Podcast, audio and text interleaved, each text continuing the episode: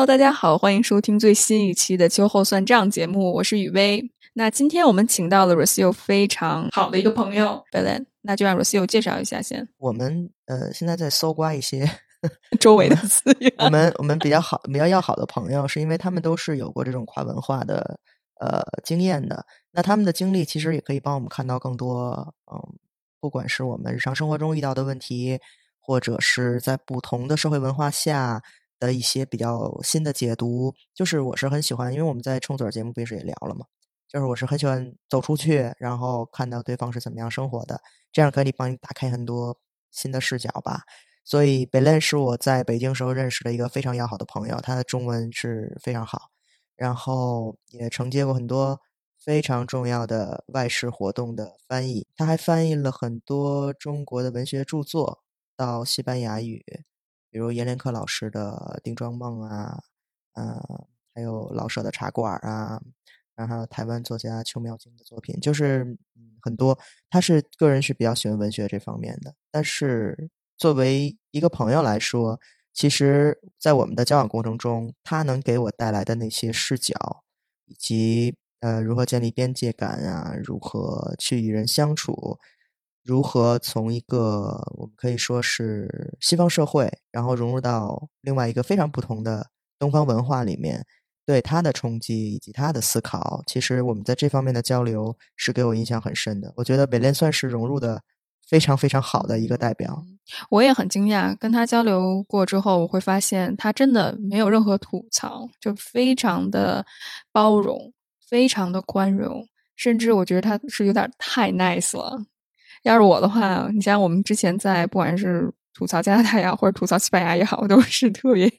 尖酸刻薄的评论。但是我从一个生长在西班牙的一个人的嘴里听到了很多关于中国不一样的认识，而且我也相信大家能够从 Berlin 的一些。叙述里面能够看到一些我们之前认为既定的标准，但其实可能对于他来说有不同的选择可能性。好，那大家就听我们下面的节目吧。我的名字叫白兰，我是西班牙人。我觉得国籍是我的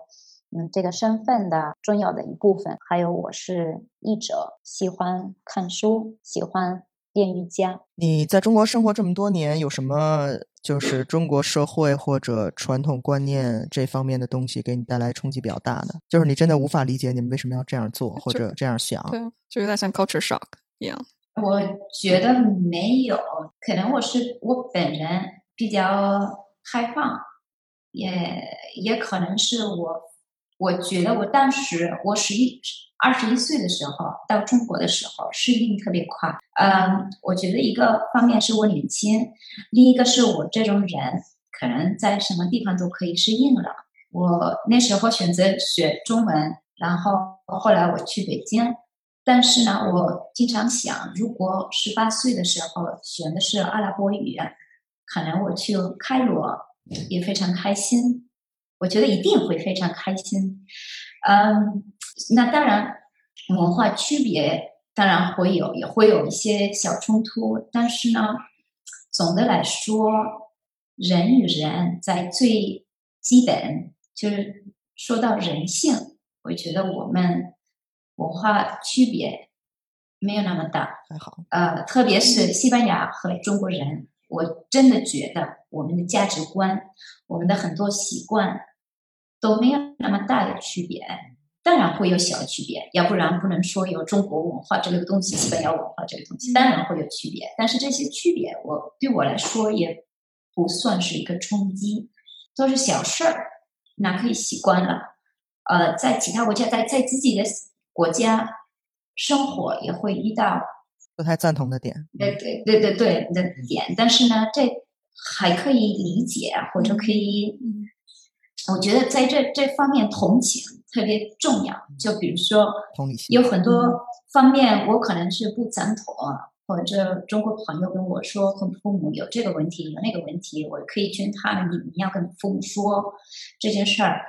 他们可能会觉得这个没那么简单。虽然观点不一样，但是我还可以理解，因为对方的生活环境是不一样的，然后价值观可能有一些小区别。那当然，每个人的经历是不一样的，但是这不能说。对我真的没有什么 culture 表 shock。可能我可能比较比较 shallow，就是没有那么深的去想很多问题，就是对方呃也有自己的问题，就是自己喜欢和不喜欢的事情，就可能跟跟你不一样，但是你还可以接受，可以同情，可以理解。嗯我我我其实其实跟他想的一样，就是有时候你生活好像比较平顺，比较顺利，跟父母沟通也还算 OK，朋友圈还算可以，就你根本想象不到那些人就是经历上有多么的去难以，你明白我意思吗？嗯，我但理解这就是他说的那个 shallow，其实是这个意思，就是我们还是相对生活在一个比较简单、比较什么都还比较可以处理，在自己的这个承受范围内的这么一群人。嗯嗯嗯有点站着说话不腰疼。在西班牙会有那个问题吗？就是因为中国是一个非常典型的男权社会，就是太典型，就是东亚国家你也知道啊，是就是嗯。日本、韩国、中国嘛，儒家思想，所以嗯。而且现在中国就很变态，有很多人都已经在教，就是怎么我们去，就像美国一样，就我们一定要回到之前的那个年代，就是女女人在家怎么怎么样，然后对就对回到之前就比较稳定，比较保险嘛。所以现在女权运动越越厉害，然后这边其实反对的声音也会越大，因为很多就是呃呃男人这个这个权力阶层，其实他们的利益受到影响了。因为他们以前是社嗯会上比较、比较有优势的一个群体，那现在受到影响了，所以在西班牙这种情况严重吗？就反正据我所看还可以那边，但是你们有没有这这方面的问题？有有很多，实际上西班牙西班牙的女权特别厉害，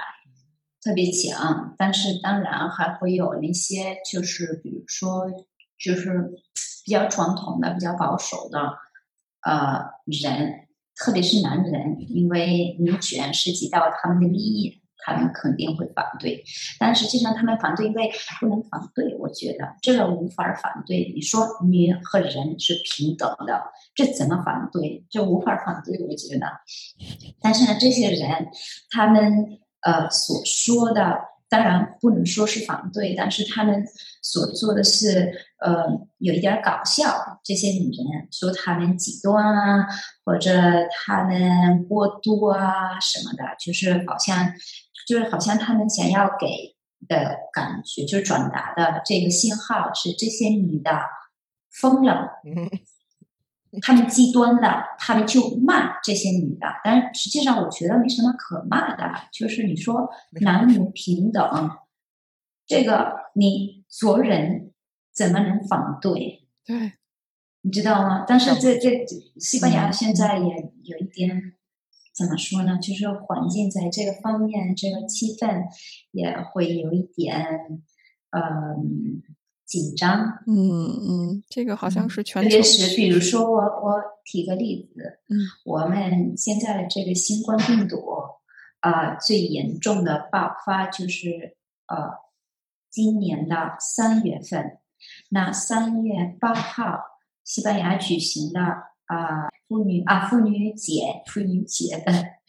很大的游行，在西班牙的各个城市，那。嗯，这可能也是个错误，因为那时候病毒的，就是疫情的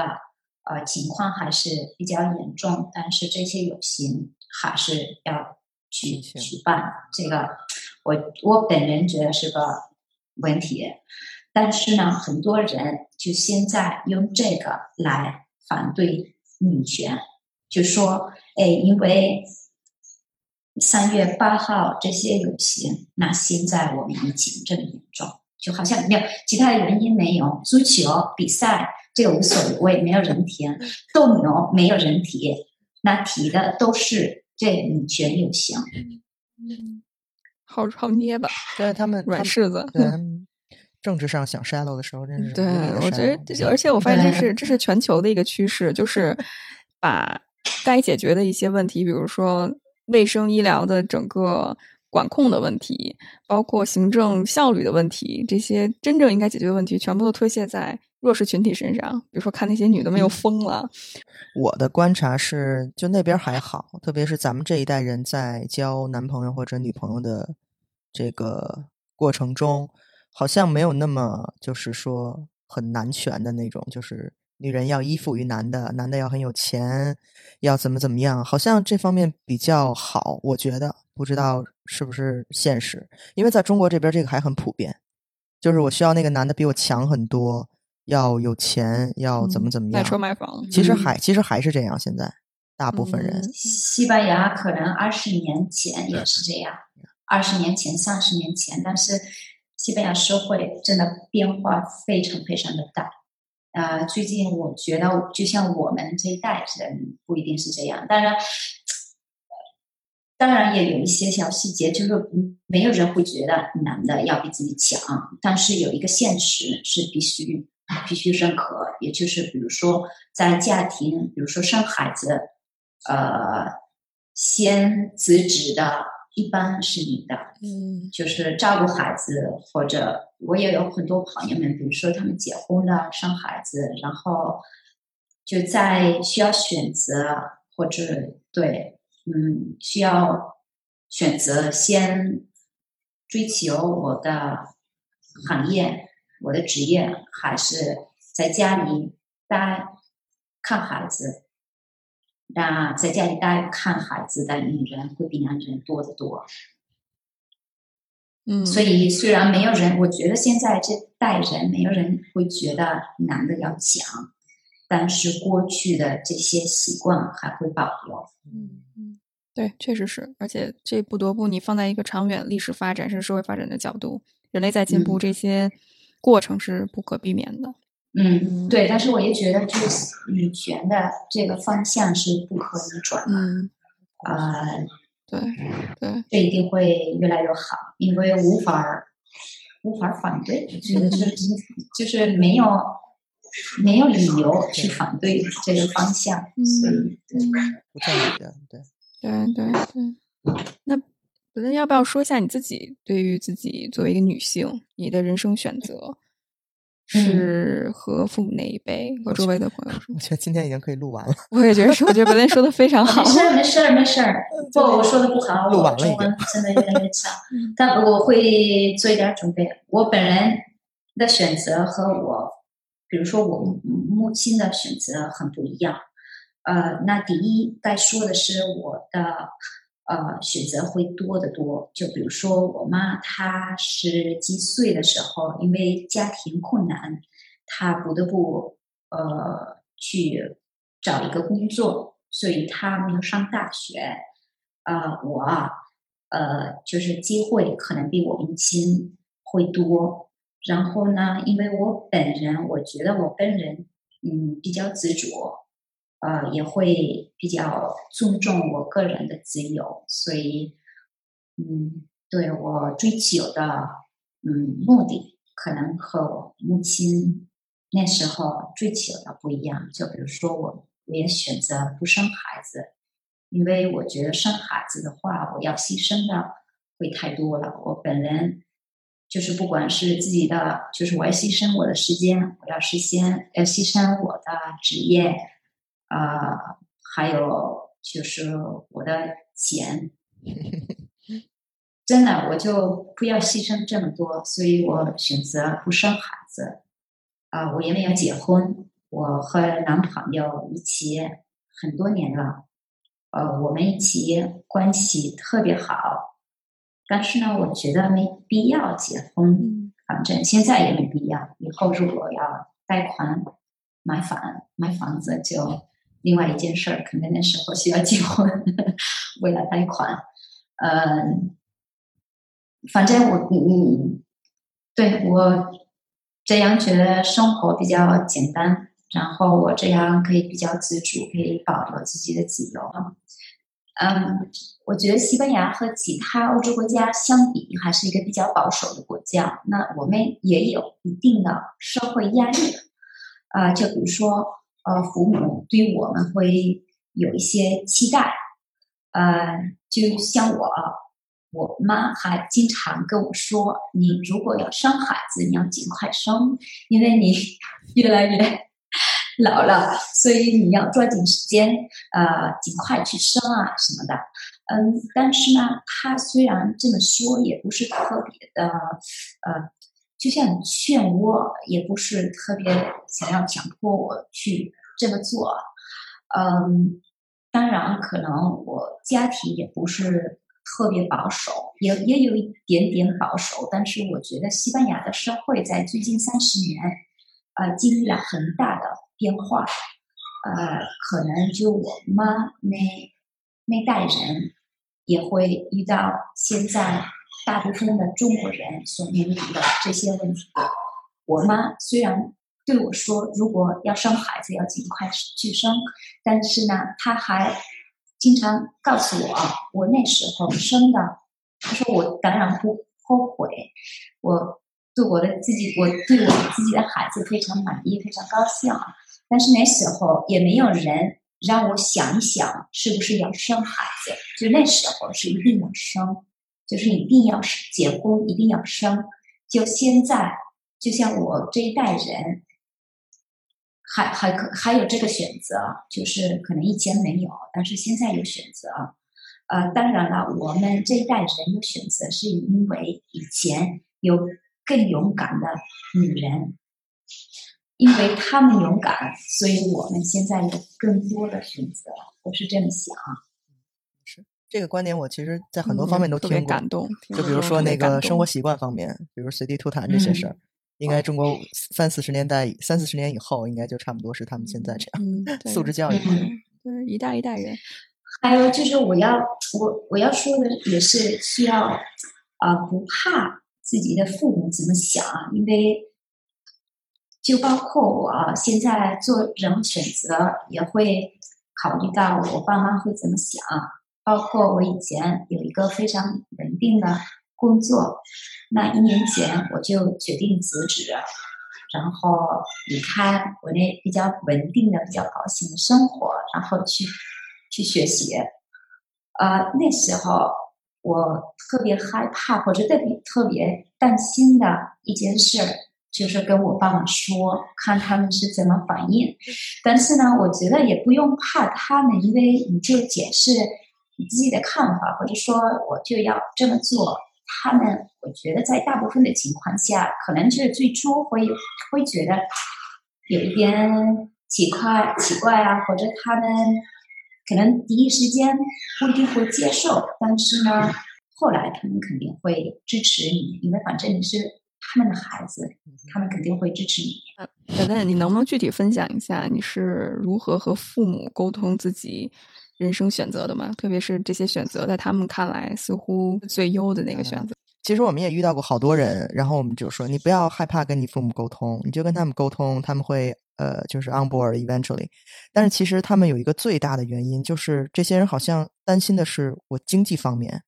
会不安全感特别强，对，会依赖我的父母，所以我不敢跟他们去说这种决定。在你那儿，你最大的安全感在哪儿？就是我我我可以独立生活，或者我有钱可以去维持我现在的决定，或者是哪个方面是给你最大的安全感，可以去跟父母沟通的？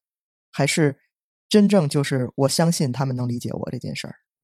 当然，经济是一个很重要的一方面。我觉得你自己要从经济的。角度来讲要自由，如果经济上不自由，你就在任何一个方面都没有什么自由。呃，这个我妈也自我是很小的女孩跟我说，你就以后不要依赖什么人。她说她经常跟我说，连你的父亲都不要依赖，你就只要依赖自己。嗯，所以那当然这个经济自由是很重要。呃，但是呢，我觉得。我跟我爸妈沟通，实际上我跟他们沟通也不是非常的，就是不是不是完全顺利。但是呢，可能我可能是我本人的性格就是这样啊。然后呢，我也知道，我不管我怎么样，他们会永远爱我，这个也是很大的安全。当你说到你觉着你的父母能够永远去爱你、去接受你的时候，我相信很多我的听众，特别是接受过我辅导和咨询的一些朋友，会哭的，因为可能对于他们来说，他们并不知道父母真的能够接受他们、能够爱他们，特别是一些受到过家暴或者是精神控制的一些孩子们，对，所以。确实这种不安全感可能从小就被建立起来。所以，嗯，听到其实听到 Belen 的话，可能我觉着很多人都会受到启发，因为大家可能想到安全感更多的是经济方面，就像刚才 Rocio 说的，我有足够的钱，所以我可以独立，我可以做出任性的选择。当然，这是一方面。刚才 Belen 你也提到是个很重要的一方面，但是我们也更看到很多家里条件非常好的人，他们。当成年之后，他们依然做出一种事与愿违的一些决定，或者是就像我，对我，我即使我我就发现一个很重要，就你看我本来我在国外生活了八年，我在加拿大生活了八年，我十八岁出国，但是我真的没有意识到我自己是一个多么传统、多么保守的人，直到嗯，我和我爸爸妈妈发生冲突，直到我意识到哦，原来父母的价值观是这么根深蒂固的影响我。而且我在一段非常不好的关系里面，我一直是在寻求外界的认可，而从来没有去问我自己，我到底想成为一个什么样的人，我自己的需求是什么。所以，当我和我上一个 partner 分手之后，我才开始去重新去寻找那个我是谁那个问题他的答案。嗯对，所以我更觉着你说的那种从小母亲告诉你要独立、要自主，还有。嗯，情感上也要坚强。不管怎么样，你知识背后都有一个很坚固的后盾，是你的父母，这个太重要了。嗯，所以你看，我们很多女孩，刚才 Rosie 说的，社会告诉你，女孩三十岁之前不结婚就被淘汰了，然后没有不生孩子就没有价值了。所以她从小，甚至甚至我有一个最近来访者才二十岁，她妈妈就告诉她，你如果不去找对象，你就成剩女了。所以你像这些人成长环境里面是缺少这方面的支持和帮助的。我也能理解，我觉得就是中国的社会和价值观和西班牙差别没有那么大。呃，可能就是我们现在可能更自由了一些，嗯，就与与前一边相比，我觉得和父母沟通的时候，也要就是对待他们的时候，也要看到他们。只是人而已，就和其他人沟通没那么大的区别。我觉得，就是你对待他们比较自然的对待他们，我觉得他们也会比较自然的对待你。呃，当然，就每个人的情况可能不不是一样一样。对，亲爱的，你觉得你觉不觉得这个是年代的问题？比如说你的。呃，朋友、同学，就你你这一代，咱们这一代人，你身边有没有比较极端的例子，就是没法跟父母沟通的？嗯，当然也有，有的，比如说我有的朋友们，虽然和父母没有什么冲突的话，但是他们也不怎么沟通，就是他们自己的生活或者他们有什么事情啊，做什么选择，也不跟父母说，因为父母可能无法理解，或者他们认为父母无法理解。呃，虽然没有什么冲突，但是也没有什么可以说没什么关系，就是父母和陌生人一样。呃，这个经常会有，当然也有的人和父母关系就像和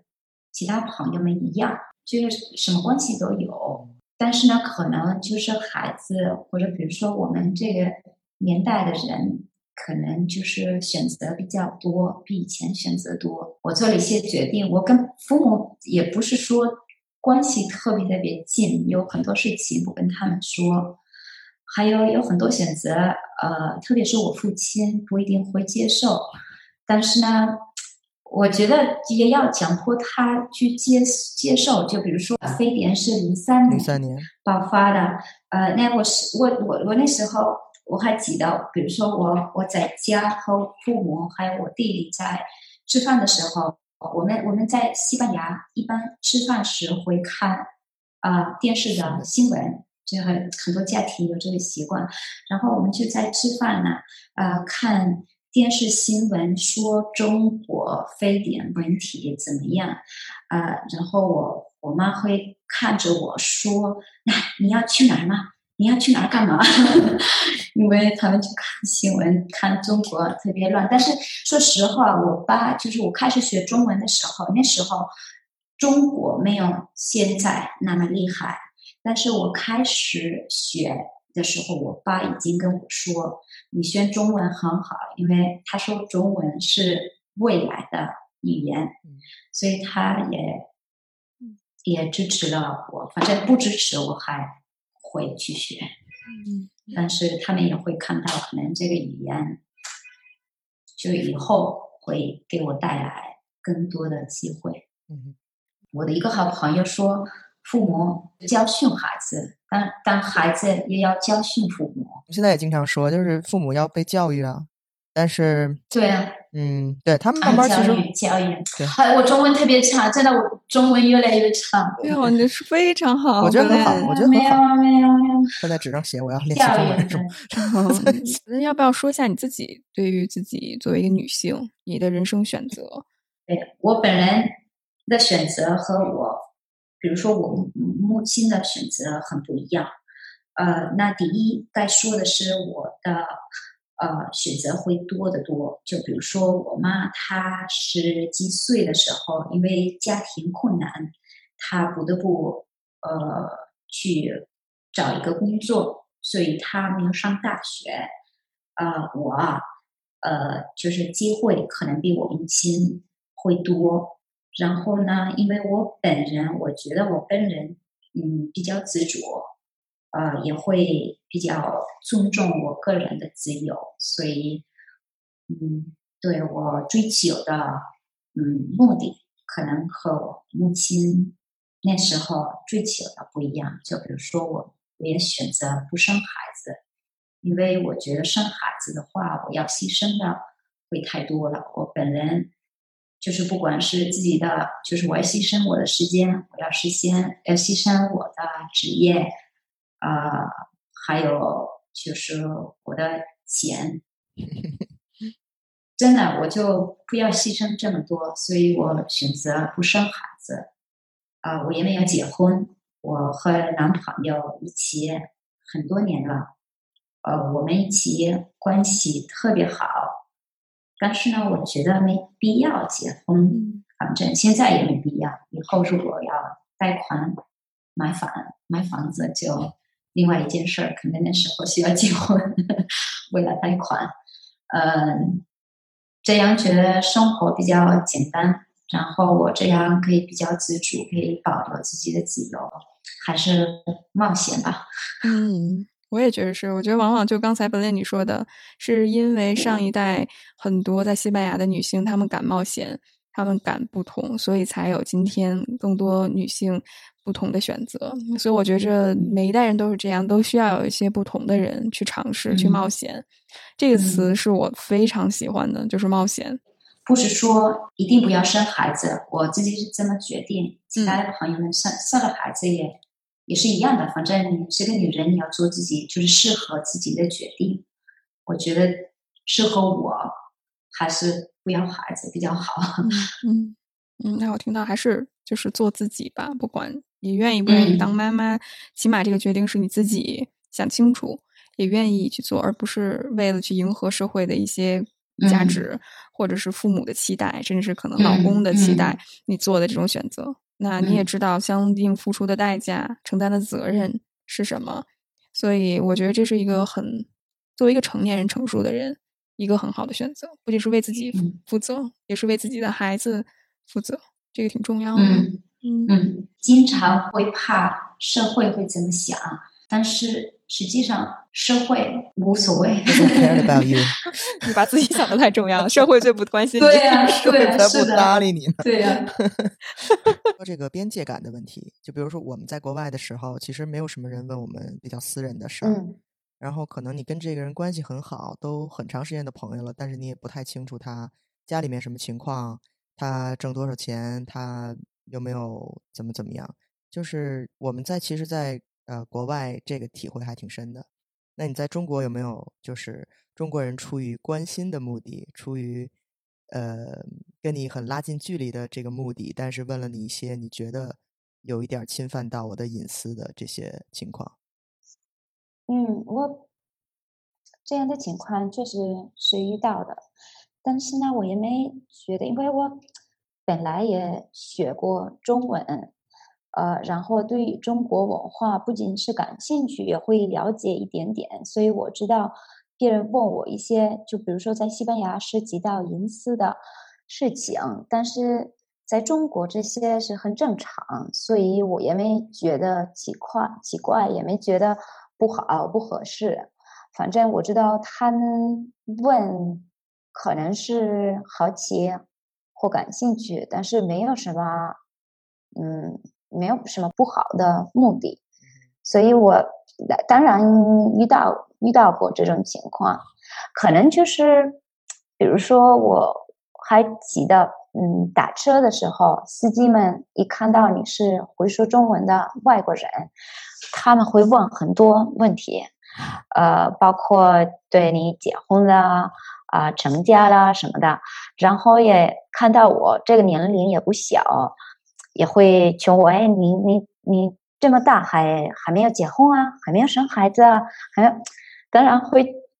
觉得可能有一点点。不舒服，但是也不会把它当一回事儿，因为因为反正我知道中国文化这些也不一定是不好的。呃，在家我们外国人在中国，我们就算是客人，所以你在另外一个国家遇到一些可能你不太习惯的情况，你还是要尊重，还是要接受。因为反正也不是你的文化，是做客人，是临时的客人，所以也不能强迫你自己的价值观。我是这么想。嗯，那本来我想好奇，当出租车司机问你还不结婚生子啊，你会怎么回应他们呢？我知道有朋友们学中文的时候专门去学怎么回答这些问题，比如说有人问你，你。年纪多大，你就回答，那你猜吧，或者就就是不给一个直接的答复。我知道我的一些外国朋友学中文，专门学过怎么回答这些问题。对我本人，因为我无所谓啊，所以我我就一般会比较坦率的回答，或者人问我，哎呀，你你年纪这么大还没生孩子，我就可能会回答，哎，还有时间呢。我或者对，反正主要是说我这些不太关心，或者对我来说也不是很重要。但是我知道一些其他的外国朋友遇到同样的情况会觉得很难受，所以就是就不会不会有 hard feelings，就是哦，我肯定不会，我肯定不会，嗯，我无所谓啊，这并不。重要，我觉得可能唯一我会有你说的 hard feelings 的时候，就是和中国人聊天，你和他或者你你的看法和他不一样的时候，他就会对你说你不懂，你是外国人，所以你不懂。这个我就会觉得有一点点对，嗯，不舒服，因为好像就是你不是中国人，你就不能。有另外一种看法，我觉得这个和国籍没什么关系。对，现在其实我刚才也想问这个问题，就是因为，嗯，比如说我们的节目在网上放出来以后，然后因为你所有人都可以去评论，所以有些人他喜欢你，就是真的非常喜欢你，但是不喜欢他也会骂你。他觉得你的观点不对，嗯，那他其实没有把这个区分开，就是这个东西我接受它存在，但是我不赞同，他就会把它当成是一回事儿。只要你跟他的观点不一样，他就会觉得你是错的，然后你不懂。所以这个是在中国现在这个网络环境里边，我们比较困扰的一个问题，就是大家都太把黑和白分得太清楚了，就是他很难去接受有一个不同观点的一个呈现，嗯，或者是把人的观点当成这个人人格的一部分。所以，那你说什么就等于你信这些东西。那你信这个东西就是和我不一样。那和我不一样的话，我就会选择 trash 你，就把你贬低的一文不值。嗯，所以就是我觉得没有对于这种言论的一个基本的尊重，对于对方的人格有一个最基本的尊重吧。嗯，这个我觉得是一个全球，就是是一个世界范围内的一个现象，不仅是中国有这种问题，我们。西班牙，据我所了解，其他国家也也有同样的嗯问题。嗯，这个要看，因为这个实际上是一个很非常呃敏感的问题。因为比如说我不认识的人骂我，我就不在乎。但是比如说，如果你这个你一个人啊说了什么话，然后然后不仅是有一个人骂，有很多人骂，然后这个当然会会影响呃挨骂的人的心理。嗯，我主要觉得，因为很多人觉得网络是另外一个世界，那你就可以做任何事情。呃，你平时在街上不骂人，那就为什么上网去骂人？我就 觉得，反正你在街上呢，你在社会有什么行为，你就在网上也要保持同样的行为。但是这个问题确实很多国家都有，我知道西班牙也有。嗯，就是成本太低了，就成本太低，对，嗯，因为他不用负任何责任嘛。对对，所以就想干什么干什么，反倒是把自己最不好那一面毫无保留的展现出来了，因为它代价责任要小一些。嗯，有一个西班牙很有名的作家，他说很多人想自己的手机就是自己的脑子，那你就在手机写东西，就相当于你在脑子里想什么事儿。但是实际上是不一样的，因为手机一旦你上网，你去推特啊或者脸谱这些软件说说什么事情，这已经算是社会，不是你的脑子里。它已经是一个公众的环境了。对，公共舆论空间、这个还是挺不一样的。本来你是不是经常教罗西欧如何能够啊呃建立边界感的？Set the boundary，yeah，对，因为罗西欧经常被老板霸凌，因为他工作能力比较强，而且责任心特别的重，所以有的时候会把老板的事儿往自己身上扛。对，这个确实很难，但是我觉得是很重要，就是每人都都要学会什么时候说不，因为就是可能我们当然喜欢别人喜欢我们或者接受我们，所以我们经常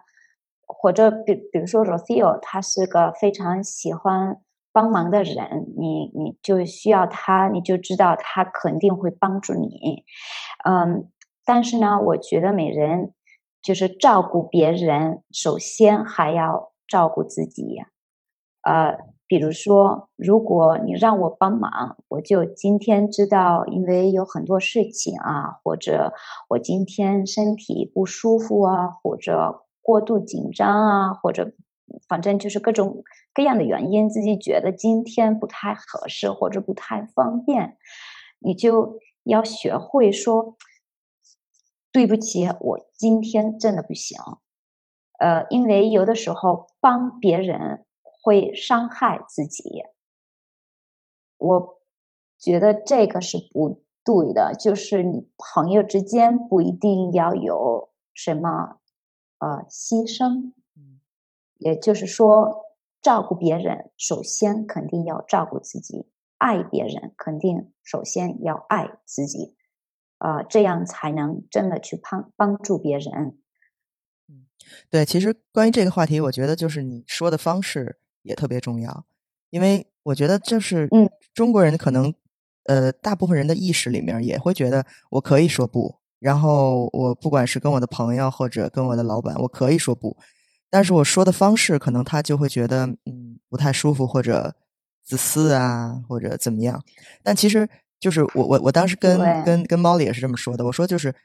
Belen 他去跟别人说不，其实他会有一个方式去让你觉得他不是因为自私才不做这件事儿，是因为这个 boundary，所以这个话术也很也很重要。因为我们之前有很多小伙伴也提到过，嗯、特别是跟老板或者跟朋友，朋友要借钱，然后老板让加班，就所有这些。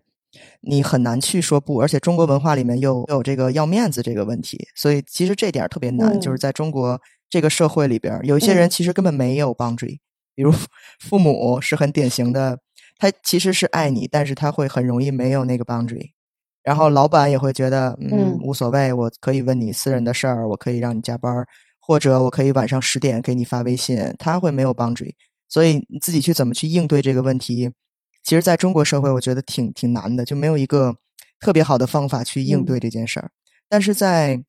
比如说在西方，呃的工作场合或者社交，呃朋友之间，这个是不是你觉得已经 set 好了，还是大家也在慢慢的有这个 boundary 的这个意识？因为在中国，其实这个意识还很浅。嗯，我觉得对你说的很对。我觉得这个和文化呃有很大的关系。呃，确实在中国，比如说这个有很多专家也也研究过，就中国人嗯就很少会去说不。呃，可能就是对你说呃不方便啊，或者就是不会直接给你一个。就不会给一个很直接的回答，特别是如果这个回答是负面的。呃，这个 boundary 实际上我觉得就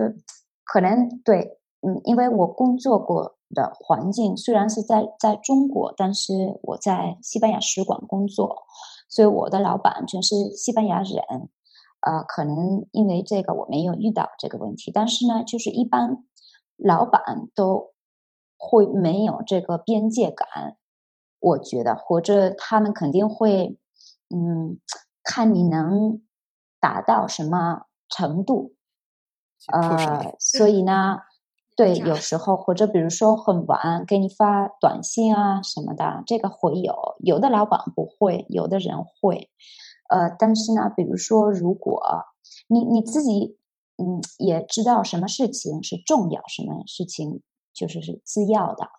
那比如说，老板晚上九点给我发短信，那我也要嗯，大概的去呃评价一下，就是这个是重要还是次要？次要的话，我就不一定不一定会回信。你不回，可能就是第二天、第三天，嗯，老板知道你，你就不给他那么晚回信，那就等到第二天再跟你说啊，或者。你跟你刚才说说过了，你用什么方式来解释自己的情况也是很重要。呃，就比如说，嗯，老板呃给你的压力太大了，你就也可以非常礼貌的跟他去说。就比如说，呃，我记得有一次，呃，我们有一个很很重要的访问，就是有有西班牙的，嗯。领导人要去访问中国，那准备的工作特别多，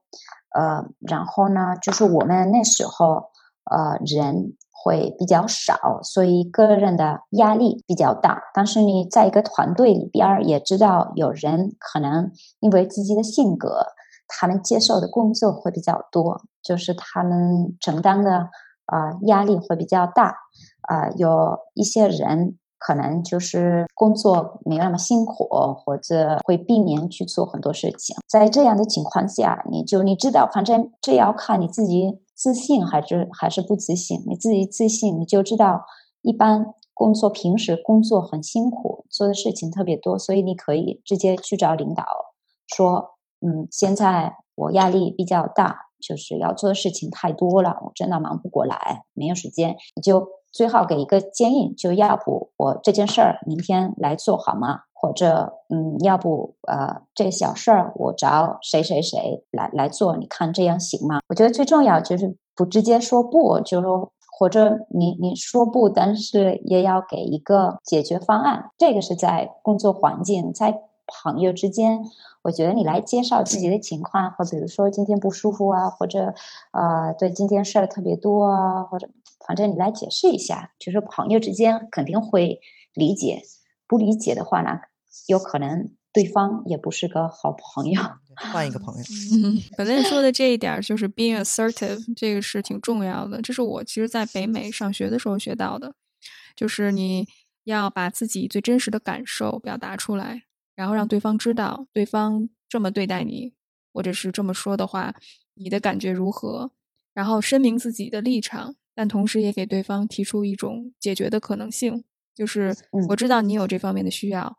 那如果我们用其他的方式去做，也能满足你的需要，那这样做可不可以？还是是以一个商量的态度？但我觉着大部分可能我接触到的一些中国朋友，他们还是以一个就是老板或者是朋友，甚至是父母给你的一个要求，是一个上级对待下属的一个态度，是有这种权利上的不对等的，所以你要么就是服从，要么就是反抗。似乎嗯并不是在一个相互商量、相互对话的一种前提下去进行的。所以刚才贝雷你说的这一点，我觉得特别的好，就是真的嗯尝试跟对方一起合作去解决问题。对对对对，就是用礼礼貌的方式来来解释的你的情况，你就可以解决很多问题。我觉得，嗯，那本来你是从小就被教育尊重自己的这种边界感，树立这种边界感，还是你也是后天自己去摸索出来的呢？呃，肯定是我自己摸索出来的。呃，特别是我，比如说我爸爸是一个比较怎么，我不知道中文怎么说，au-，authoritarian，强势权威 authoritarian 性，强势特别有权威性的一个 权威性，就是嗯你一定要怎么怎么做，就有点像我爸那样。就是对对对对大男子主义那种。我爸就是那样的人，就是一直到现在，现在可能比较少，但是现在他有时也会强迫的对我说：“哎，你该怎么样怎么样。”嗯，所以呢，实际上我觉得我有这样的父亲，我父亲真的他他是个好人，但是他性格特别特别强势，真的真的确实这样。但是我觉得我自己有这样的一个呃父亲，也帮我在社会上去应对，呃，就是学习怎么在社会上去应对呃同样性格的人，这个我觉得很有帮助。我记得有一次，就我刚刚在使馆开始工作的时候，我们有一个非常非常强势的老板，呃，有的其他嗯同事们特别害怕，特别特别害怕，呃，然后就是我看到他，就是觉得，因为这个人跟我爸是一样的，就是他们可能比较强势，但是他强势，你要非常自信的跟他说话。如果你比较委屈啊的那种态度，他可能也会不太尊重你啊，或者不太依赖你，不太相信你会去。做这件事儿，呃，所以那时候他比较强势，我也会比较自信啊，直接回答他的问题，然后保持冷静，保持就是心理比较平衡。我觉得这个很重要，所以我也跟他没有什么冲突啊。一个是就是对方强势，我本人不会觉得是个问题。第二，我就因为可能想到我的。爸爸就知道，就是虽然强势，但是这个只是一个态度，就是不是对我不好啊，或者不是不是对我的一个打击啊什么的，反正就是人性格这样。那你之前有没有跟父亲产生过很大的冲突呢？嗯，我没有，因为我跟我父亲一般会避免冲突，就比如说什么政治话题啊，就是在重要的事情或者涉及到我的生生活方式的事情，我就会跟他说。呃，但是呢，在很多比如说就是政治问题，我知道他他的立场和我的立场有所不同，但是我就不谈这些这些事情，因为反正我说的他不会接受，他说的我不会接受，所以没有避免去去找一个肯定是冲突的这个情况，所以我我就避免谈。啊、对我跟我爸一般会避免冲突，他是很强势，但是他比较冷静，他不会大声说话什么的。然后有时候就比如说有一次我去苏格兰工作，工作一个多月，呃，因为我觉得学校放假，在家待着一个多月没事儿干啊什么的，所觉得很无聊，所以我去苏格兰，然后在那边找一个找了一个餐厅做服务员的工作。呃，顺便可以就是多看多去旅游什么的。哎，那时候我爸他肯定不同意，但是我就跟他，就像刚才说的，很礼貌、很冷静，对他说。那时候我是十九十九岁，就特别冷静的对他说：“你不同意，我还我还回去。”所以呢。对，反正我觉得你最好可能不同意，但是你你要接受，因为我肯定要去。所以现在你有两个选择，可以就不高兴一个星期、两个星期、一个月、两个月，看你选择不高兴多长时间，或者你可以去接受我的这个选择，然后我们就保持一个好关系。在这样的选择，我觉得我父亲肯定是选那个保持一个好的关系。我觉得每人的。父母都会一样的，特别是因为你这样的行为，一个是我要去旅游，我要去工作，是一个好经验，然后我挣一点钱，也会用于明年的学费，不会伤害别人。然后我年龄已经够大了，我自己是一个呃负责任的人，所以呢，我觉得在这样的情况，也就是无法反对我的这个选择。我知道为什么要去做这件事儿，你就多揭示，他们会接受。我觉得，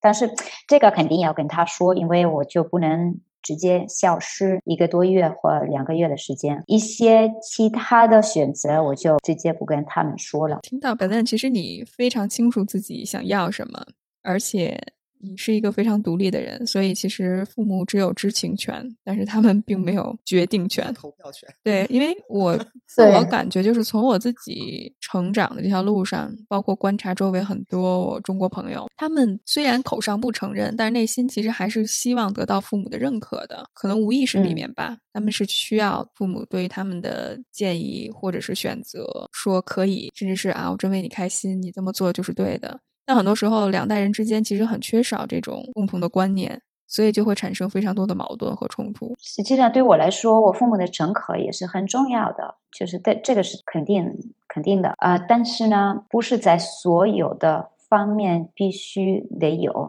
因为如果需要在各个方面得到你父母的诚可，那你就过的生活不是你自己的生活，是你父母想要你过的生活。我我今天早上和我的一个一个 coaching partner，她是一个 African American，她是一个女性，经常吐槽。我在我的节目里面也经常吐槽我爸，然后我们俩就经常吐槽彼此的父亲。他爸爸也是有点像我爸爸，还有贝莱尼的爸爸一样，就是一个特别权威性的家长。嗯，他们家可能环境还更复杂一些，因为在美国的黑人其实他们有很多被不被公正对待的一些经验，所以这种代际式的一种创伤，这种社会对他们的歧视，其实会表现在他们自己日常生活当中，对自己的一种怀疑、不自信，所以他们会非常的敏感和小心，而且一定要努力学习、努力谨小慎微的生活。就是他从小到大没有受过他爸爸任何情绪上的一种供给。也没有体验过太多的爱，到现在他和他爸爸都是一种非常疏离的状态，他也很痛苦。然后我今天说到我父亲的时候，我就说我非常爱我的爸爸妈妈，但是我真的不喜欢他们。如果我们是大街上遇见的陌生人，我 我都不会跟他们聊天，因为他们太无聊了。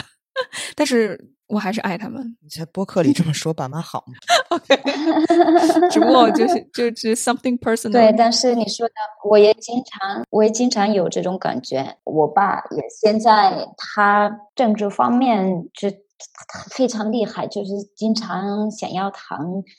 政治的话题啊，还有他就是对人和小事情都会觉得不高兴啊。虽然我非常爱他爱他，但是我跟他在一起真的不舒服啊。就是那个，我我其实还想问一件事儿，就是嗯，因为之前我跟之前我还想的不是特别明白，因为北恋知道我以前的感情经历都乱七八糟的。然后我其实，在想，因为你看，你跟改动在一起这么多年，然后。我 somehow 其实我总结出了一个观点，就是是不是因为你们两个是都不是用你们的母语在交流的？就是我觉得你们两个都没有有一种新鲜感，对，都没有办法非常嗯深入的去了解对方想表达的是什么意思。如果你两个人说的是一个语言的话，你可以尽量越往往往深了说，就是我我具体我会了解这个人的想法呀、观点呀。但是你们两个都用第二语言在。沟通维持了这么多年的关系，你觉得有帮助吗？我其实，我其实真的觉得两个人不能太了解对方，这样的话会丧失很多新鲜感。我觉得也不是，我真的觉得我对给动的了解非常非常的深。啊，确实，我们用第二语言沟通，可能真的没有什么问题。还有，我们这么长时间在一起，我觉得就更重要是我们的性格，而不是就我们所用的语言的问题。我本人是一个比较比较稳定的人，呃，就是以前也交过很多年的男朋友，也不是很多男朋友，就是。长期的男朋友，时间 long term relationship，时间长的，是的，嗯，还有就是我们是经常沟通的，我觉得非常好，因为呃，当然偶尔会生气，但是我们也学会在生气的时候怎么沟通。那用一个第二门语言，可能在吵架会有一点点的帮助，因为可能如果是用西班牙语 来来吵架，我会吵架的比较厉害。那那肯定是对，我觉得这个新鲜感什么的，嗯。跟这个关系不大是吧？我觉得跟跟这个关系不大，呃，确实可能有一些也不是问题，但是可能会有一些小的挑战，或者会遇到一些限度。就比如说，我很喜欢看书，那我所看的很多书，呃，给动也看不到啊，或者我所翻译过的书，他看的都是英文的翻译，但他从来没有。看过我写的东西，我会觉得有一点遗憾，但是这也不是最重要，因为在另外一个方面，我有很多，就比如说我可以接触另外一个文化，呃，或者我们经常去比利时旅游，也现在虽然不是我的。国家，但是还算是我的第三家啊，反正就是都第二家留给中国，第二家，我没反应过 来，留给中国，那肯定，那肯定。我觉得我想说的是，很多好的方面，也有一些不好的方面，但是这个如果交的男朋友是一个。西班牙人也会遇到问题，也会遇到挑战。我们现在所面临的是不一样的。那最重要还是能不能处理好关系吧。比如说贝伦，他非常清楚自己在这个关系里面能得到什么，不能得到什么。那他愿意把更多的关注点聚焦在能得到的，而不去太纠结于他不能得到那一部分。然后包括语言，确实是一种。交流方式很重要，一种了解彼此的方式。但是除了语言之外，还有其他的呀，比如说共同的生活经历，还有一起度过的时光，包括是甚至一些身体上的这种接触，它也是一种交流的方式。所以不只限于语言。我我反倒觉着，从跨文化的这些 couple 里面，我觉得我学到最重要的一个一个 lesson 就是，从来不要把对方当做习以为常。就即使我们都是中国人，但是这种人与人之间的距离感还是要保持好。否则的话，我太把对方当成啊，你就是中国人，你都这么想，你肯定这么想。某种程度上也是对对方的一种，嗯，不重视，或者是一种太自大的一种表现。所以凡事都多问个为什么，就好像我和你是来自不同的国家，甚至不同的星球一样。那你是怎么想的？我想了解你，我想知道你。不要有太多的预设，总是去尝试以一个陌生人的眼光去看，其实会发现很多有意思的东西。是的，还有就是跟刚才你说的，嗯，沟通不仅是通过语言来沟通，呃，特别是你认识这个人时间长了，你就会知道，就是他不用说话，你就知道他是什么想法，或者他是什么情况，或者我一看给动的脸，我就知道。他是无聊啊，还是高兴啊，还是不高兴啊什么的？所以对，所以这个人其实你还是和一个人打交道，到最后，这是我一直在我们博客里面跟大家说的，就是到最后，其实他是他的种族也好，他的文化、身份、国籍、年龄、性别都不重要，重要的是这个人，你爱的是这个人，你跟这个人打的打交道的这个人。我们昨天。就上周吧，我们做了一个活动，就是关于多元关系的。然后我们的嘉宾说了一句话，让我特别感动，觉得我想跟你分享。到最后，其实我们生生来这个世界上，并不是为了去建立关系而建立关系，是为了去体验到什么是爱。所以他说，形式并不重要，重要的是你真正体会到被爱的那种感觉。我相信这句话可能也在我们今天讨论的很多话题里面能够相联系到。就是不管你选择一个什么样的生活方式，不管你选择和谁共度余生，不管你去从事什么样的职业，都是应该出于爱。那这种爱肯定是首先先爱自己，这又回到我们说到边界感的问题，然后再去爱别人。只有自己充实了之后，才能把更多的爱去给予对方。其实就是我们涉及到的所有在中国这边看似呃比较有话题性的问题，其实在其他国家也都发生过，然后也正在发生。只不过我们的存在的阶段不太一样，所以就是了解一下其他国家的情况，可能也是对我们的一个借鉴。嗯，嗯，对吧？对。但是你也其实能发现很多人性相通的地方。我们的这个朋友里面，LGBTQ 的就是小伙伴非常多。西班牙朋友里面，我也有很多就是性少数这边的朋友，给我感觉其实大家是见怪不怪的。其实在中国状况也好了非常非常多，但是谈及到比如说呃一些非常现实的问题，跟父母出柜、跟朋友的相处，会不会遇到一些歧视这些方面，我相信可能跟其他我们聊的问题也差不多，因为西班牙就。就是会比我们领先很多，但是具体领先到一个什么程度呢？是比较领先西班牙在这方面，但是我觉得西班牙这方面的变化特别特别大，而且这个变化都是在最近十年或十五年，呃，所经过的。呃，我觉得西班牙社会，嗯，在这方面比较开放，一个是。会有比较勇敢的人。说我小的时候，一般同性恋的人都会觉得是 freak，就是都是变态。嗯，比较嗯，对对对对，变态。这是我们小时候，然后就是后来慢慢就在社会看到了很多做比较正常的工作的同性恋的人。呃，然后在这方面，我觉得电影啊。电视啊，也嗯发挥了很重要、很积极的作用。就比如说，你看电视机，会看到就和你一样的人，和你一样的问题的人，但是他是同性恋的人，越来越看的更正常。现在我觉得，你就是小孩儿，现在跟我们这年代小的时候态度完全不一样。我觉得现在在西班牙有什么同性恋的人没什么，就就像你头发黄的、黑的，或者你戴眼镜，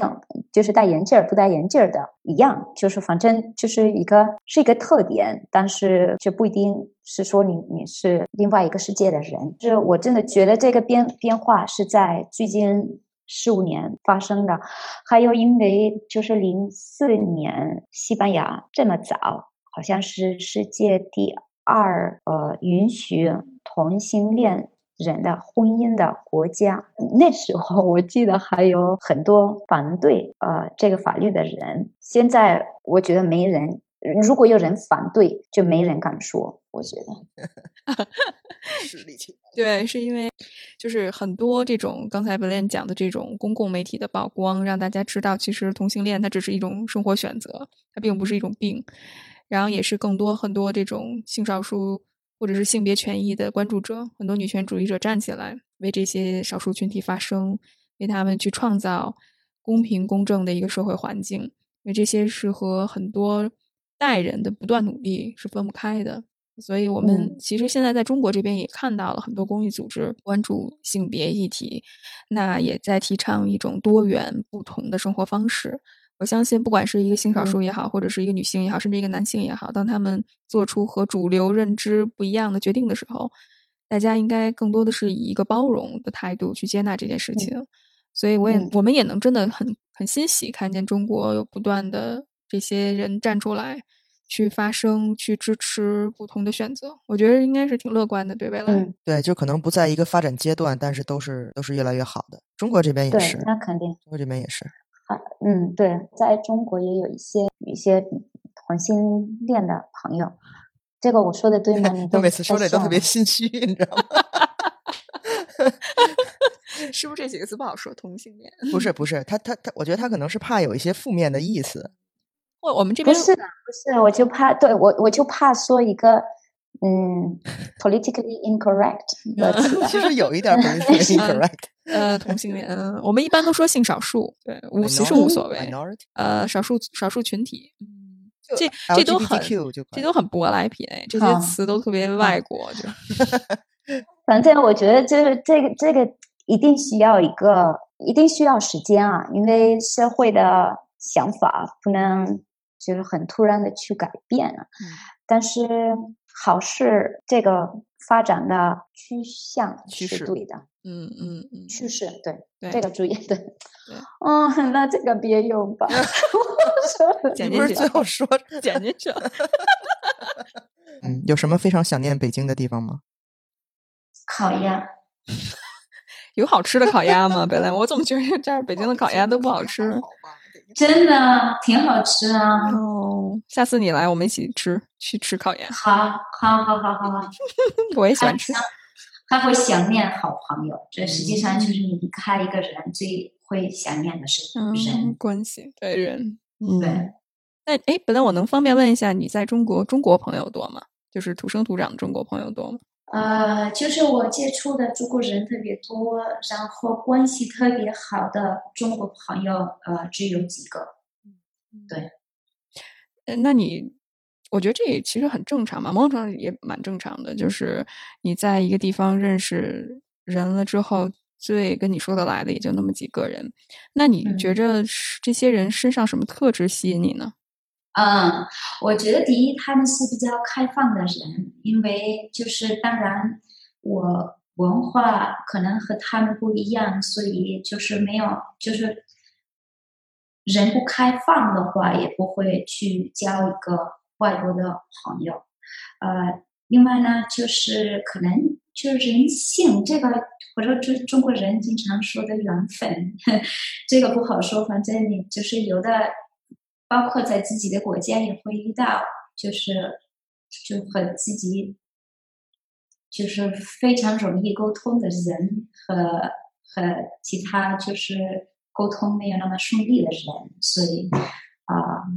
这个我我真的不太好解释。然后呢，因为我之前我们两个做的节目，很多人在后台留言问我们。那我从小生长在中国，我没有出过国，那我有特别渴望去变得开放。对于他们来说，他们不知道开放什么意思，毕竟没有这种其他文化环境生长的一些经验，可能没有特别擅长另外一种语言，所以他们就会问：那具体来说，什么是开放的心态和胸怀呢？那能不能给他们你的解释呢，贝伦？我觉得开放也是，就是和同理心有关，也就是能去接受别人的习惯、看法、观念、价值和你不一样。嗯，然后 don't judge，对，就不要评判，不要对对对对对对，这个很重要。对对，就去理解、去体验，然后。能不能找到一种共同点呢？就是即使本来可能你的这个中国朋友和你非常不一样，生活习惯也不一样，选择方式也不一样，那你们能不能达成一种共识，能够让你们一直成为朋友，也能够？那当然了，嗯哼，当然了，当然可以找一个共同地方。就是，反正我真的觉得人性是一样的，就不管你是有什么文化，还有。我本人就比如说觉得幽默，就是也是一个就是让人与人沟通的一个呃工具。就比如说我我本人觉得我和张悦的幽默感是相似的，我们也经常会对开玩笑啊什么的，也是或者说说情况啊，或说别人啊，会用。同样的，呃，这个 irony 或者所以我觉得，对这个对我来说，幽默是一个很重要的事情。嗯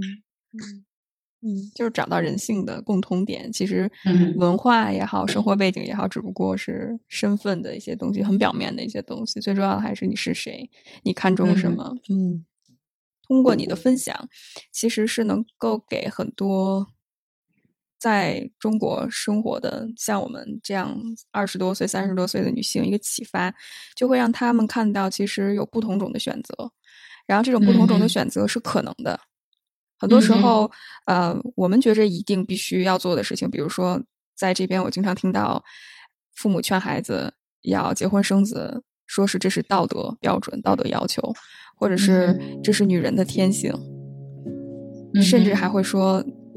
如果你不结婚生孩子，你的人生就不完整。他会以这种大大的道德的要求去压制一个人的自我的选择。那很多女性会觉着，在现在中国社会，可能生孩子会影响自己的事业。嗯，可能他们就想做一个不同样的选择，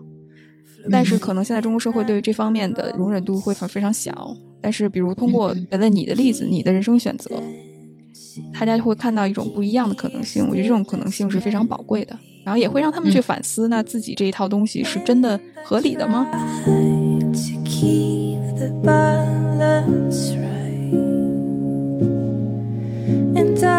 try, but it feels like wasted time.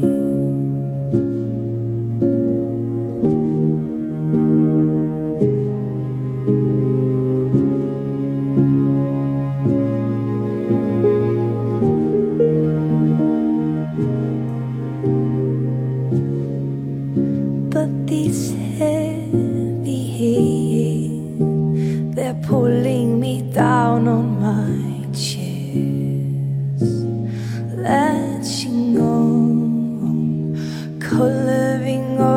my